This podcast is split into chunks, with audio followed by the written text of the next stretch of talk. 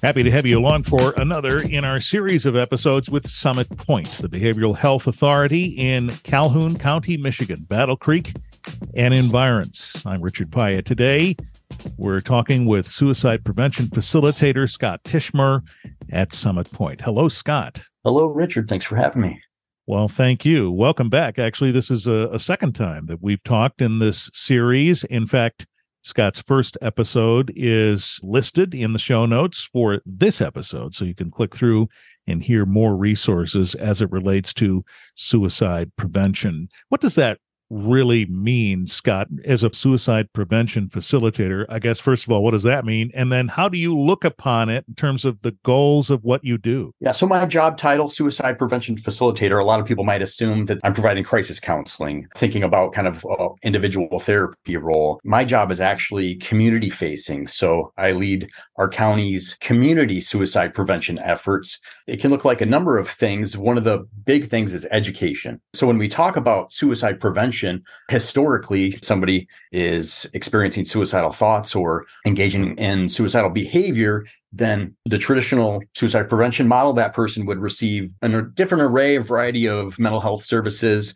maybe outpatient counseling, um, psychiatric hospitalization, a little bit more recent would be crisis stabilization, but those types of services, suicide prevention could also include things like QPR trainings, training the community about what the warning signs to look for that somebody might be facing a suicide crisis. And then not just to notice those signs, but then to actually know, okay, I have a role in this. There's something I can do that I need to do to, to help get that person support.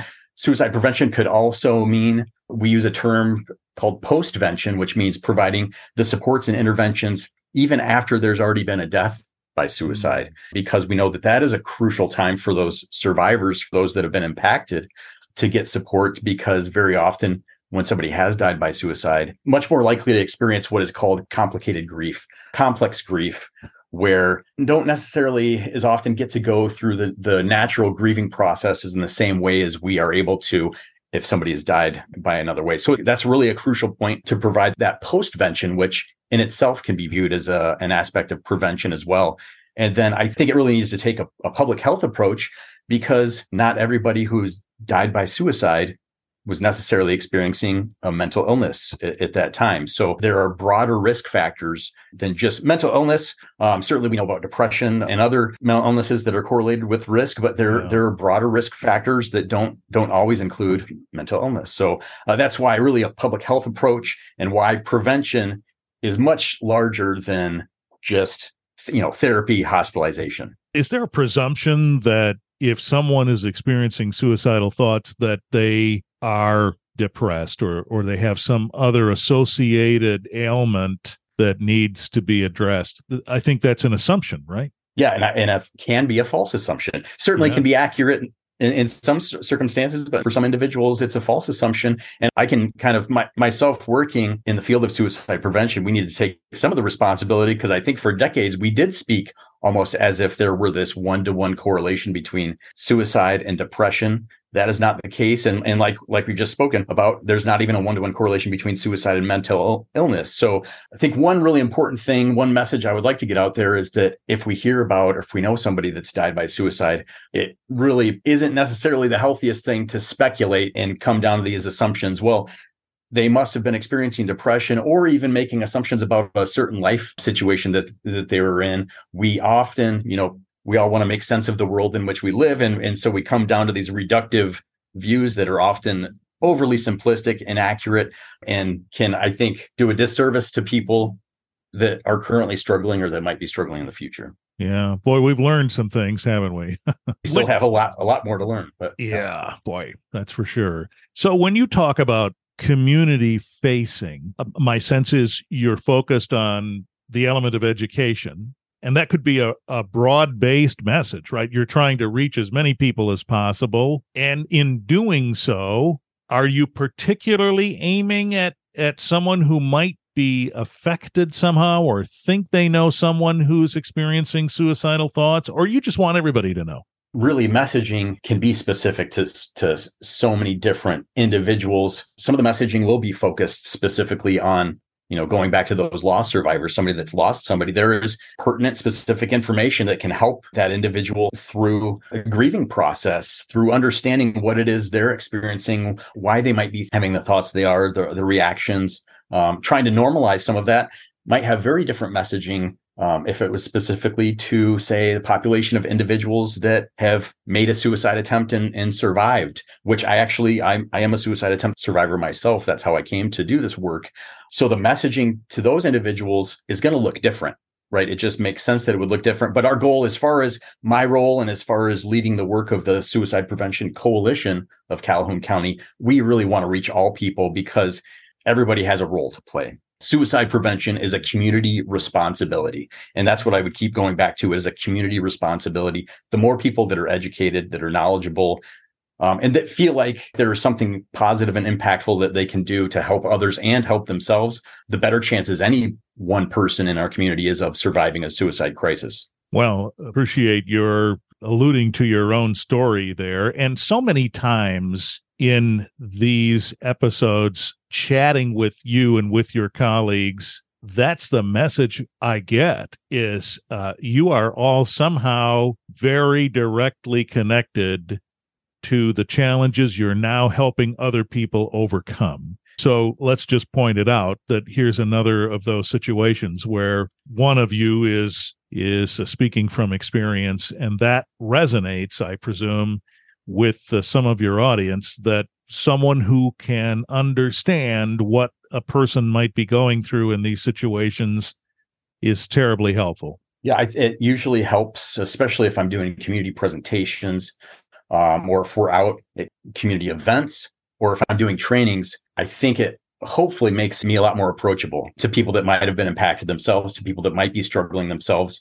They see this guy coming, uh, talking and, and sharing about what he's been through. Hey, yep, he he was at that lowest of lows, w- was lucky enough to survive, and is and is here to kind of pay it forward in a sense. But I think by having myself or, or uh, many of my coworkers at Summit Pointe that that have that lived experience, I think there's just a certain sense it helps people feel like we're on the level playing field. We have some shared experience. I think that that means a lot in reaching folks to help them understand about suicide prevention. You mentioned QPR training, but there's just general training that folks can go through to gain knowledge about this. Yeah, and that's the thing. One of the main trainings we do is called QPR. It stands for Question, Persuade, Refer. That acronym was chosen specifically to parallel CPR.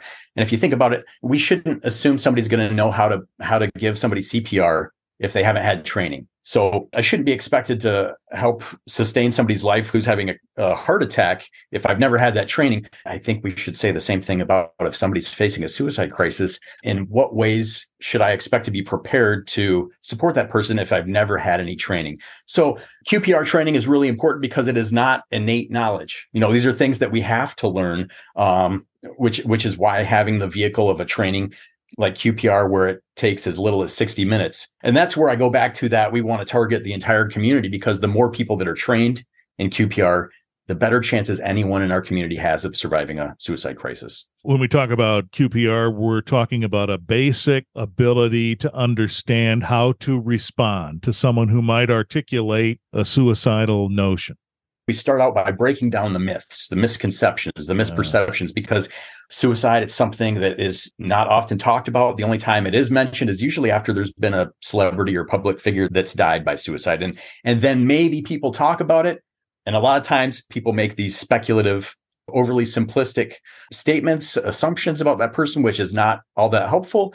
But then, you know, a month later, we go back to silence. Nobody's talking about it. So in that silence, there's a lot of myths that come out. So the first thing we break down some of the myths, then we really get into um, talking about the warning signs to look for. And QPR, the basic ones we cover, verbal warning signs from the obvious ones of somebody talking about wanting to kill themselves, um, to less direct verbal signs and clues.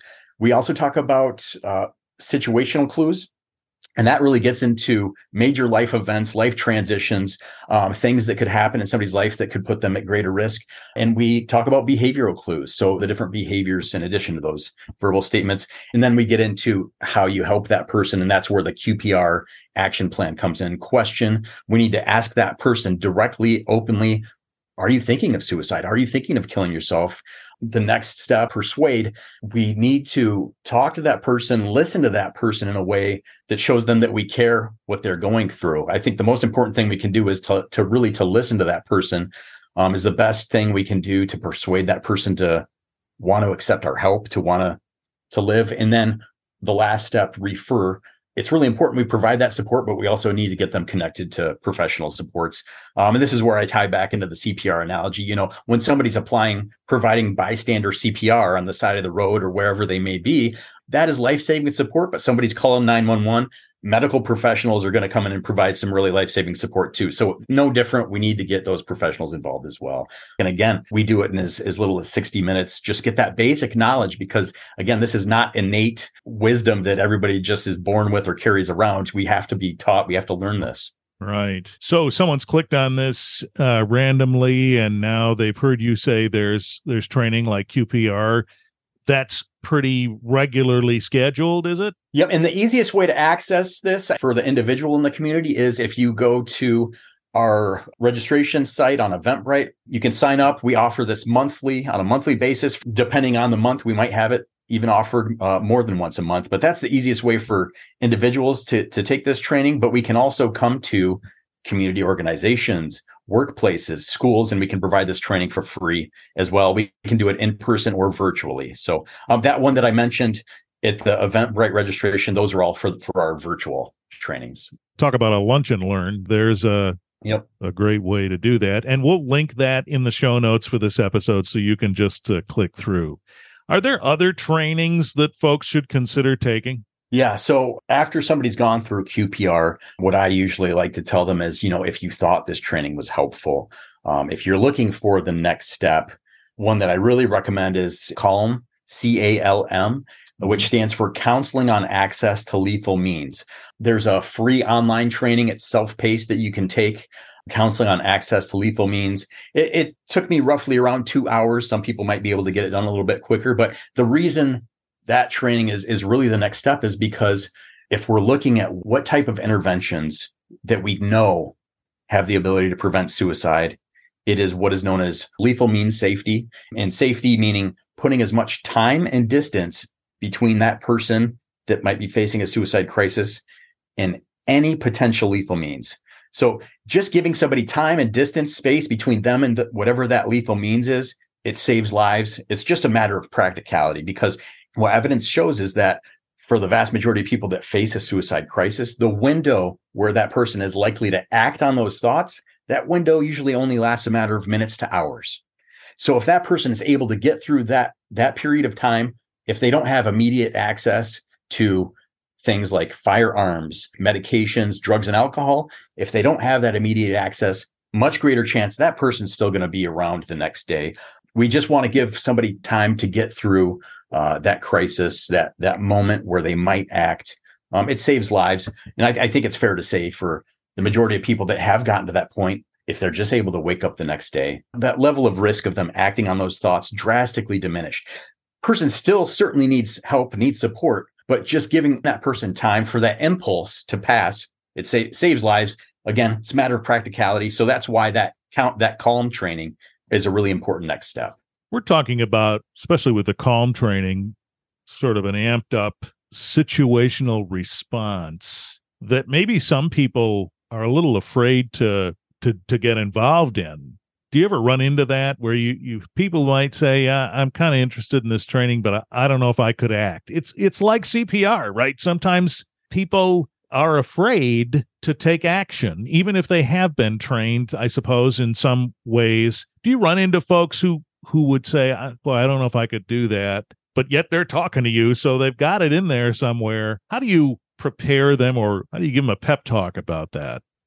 There are definitely different I would say mental tricks. There are mental tricks I have to use. I, I, could use myself as an example. So even in my professional life, I've I've done roles where I was providing mobile crisis response. So when somebody calls that one eight hundred crisis number, I was one of the people going out. Um, I did psychological fir- first aid response, so going out uh, to the scene after there's been a unexpected death, critical incident, um, as well as I've worked in intensive case management where the individuals I was supporting very often chronic suicidal thoughts is something many individuals experience. So mm-hmm.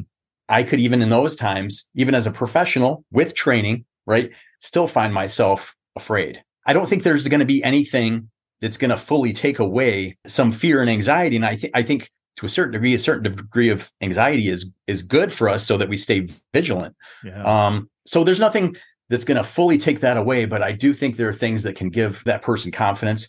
The education alone is really meant to bolster that, to give that somebody increased confidence. But I also think we we hear um, we've had people say, you know, I was in a situation where I heard my buddy saying these things and I was really worried about it, but I was afraid to I was afraid to bring it up. I was afraid to address it.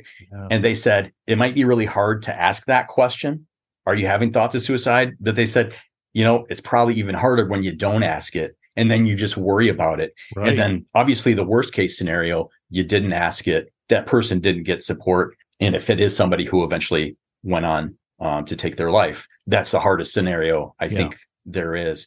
Um, and and I don't want to misrepresent uh, suicide statistics. As far as a death by suicide, it is a statistically rare event, but it is has been one of the leading causes of death for many years. Um, the only thing that took it off the top 10 leading causes of death in the, in the United States was uh, 2020 with the pandemic. So, uh-huh. um, but while it is a leading cause of death, it is also a rare event. So, usually suicide rates often measured, reported in the tens per hundred thousand population. So I mean that's that's the number, which is still far too many, but it, it's it's also statistically rare. Before we go, let's talk about what 988 is all about. Yeah, so this is one of the biggest, I think, most important advancements since the last time we spoke, Richard. At that time, I believe we probably talked about and shared a 10 digit number for the National Suicide Prevention Lifeline. Um, I'm not even going to repeat what the, the, what that 10 digits are because we don't need to memorize that anymore. Right. So since then, actually, this is as of July of 2022. All across the United States, we have a three digit number 988. So it is now the 988 Suicide and Crisis Lifeline, three digits people are as as people become to know it, it's going to be just as ubiquitous as 911. Everybody knows 911. At some point, hopefully not too far down the line, everybody's going to know 988. And the really cool thing about 988, not only can somebody call 988 from anywhere in the country, you can also text 988 for support. Get a get a trained crisis counselor on the other end. It doesn't matter what you text them, but if you send any text to 988, you'll get that response back. So that is one of the biggest advancements that I think is really going to be one of the most important suicide prevention pieces because if somebody is facing that depth of despair, contemplating ending their life, they shouldn't have to wait to get support. And so having that immediate access and having a number that we can actually remember and disseminate is is really crucial. All right, 988 and distinguish Scott if you would the difference between 988 and 911 as it relates to a suicide crisis situation? So anything that could be medical emergency, um, I would especially say if there's somebody's already sustained a serious injury, we're going to want to call 911. Uh, but if there's not that immediate medical emergency present and somebody's facing a suicide crisis, whether it's the person calling themselves or whether they're aware they're they're seeing something. And this is what happened in my case. I was i was out somewhere. Somebody thankfully saw that something was going on notified uh, deputy sheriff that saved me. So it doesn't matter if you're the person who's in crisis or if somebody else 988 as long as they don't need an ambulatory response right? Yeah. um, 988 can not only provide that direct support to the person that's in crisis if they call. But if I'm worried about somebody else or I'm I'm seeing something that gives me concern, I can call 988 say, "Hey, this is what's going on. I'm not sure what to do." Even going back to you mentioned if people have been through your training but they still don't feel confident, that's the other thing I tell them is, "You know what? You have been through this training, remind yourself of those steps, but if you get to the point you're facing a situation and you're you're not sure what to do, um, can't remember all the steps, call 988, tell them what's going on. They can help walk you through how to help as well. And if someone was experiencing suicidal thoughts, they could dial 988 and speak to someone who's trained to work through that with them, right? Correct. That person could call. Eventually, the goal of 988 is that direct response that could be a standalone service that helps many people many people just just need to have that support again to get through that window of crisis. So where this impulse is there just having that other person on the other end of the line can help get i would say the majority of people through that window where okay an hour later they're feeling better. Um, but the goal eventually for 988 is to not only to be able to provide that standalone service of that trained crisis counselor, but to also get people connected to their local services, um, like Summit Pointe or like whatever behavioral health services are in their local region. So that's the goal down the line. We're not currently there yet with 988. That's why I would make another distinction. So we have 911 for certainly for emergencies, um, 988 for not just a suicide crisis, but really any mental health crisis, behavioral health crisis. But then I would also say we also still need to promote our local Summit Pointe Crisis Helpline because that is the way for people to get directly into services in Calhoun County. So I'll share that 1 800 632 5449. That still has a place. 988 has a place. And obviously 911, which everybody is aware of, ha- has a, a distinct place as well. And someone could walk into First Step at any time, right? Yeah. So not only can anybody call that 1 800 number, um, regardless of age or insurance. At 175 College Street, Battle Creek, just walk in to First Step, 24 hour physical location you can go to. That could be for a suicide crisis. It could be for any mental health issue, substance use. Come in through the door. You can call the 1 800 number. There's no wrong, no wrong path. Scott Tishmer, Summit Pointe facilitator of suicide prevention services. It was good to have this uh, catch up with you, and uh, we hope we've resonated with some folks. I imagine we have. Thank you. Richard, thank you.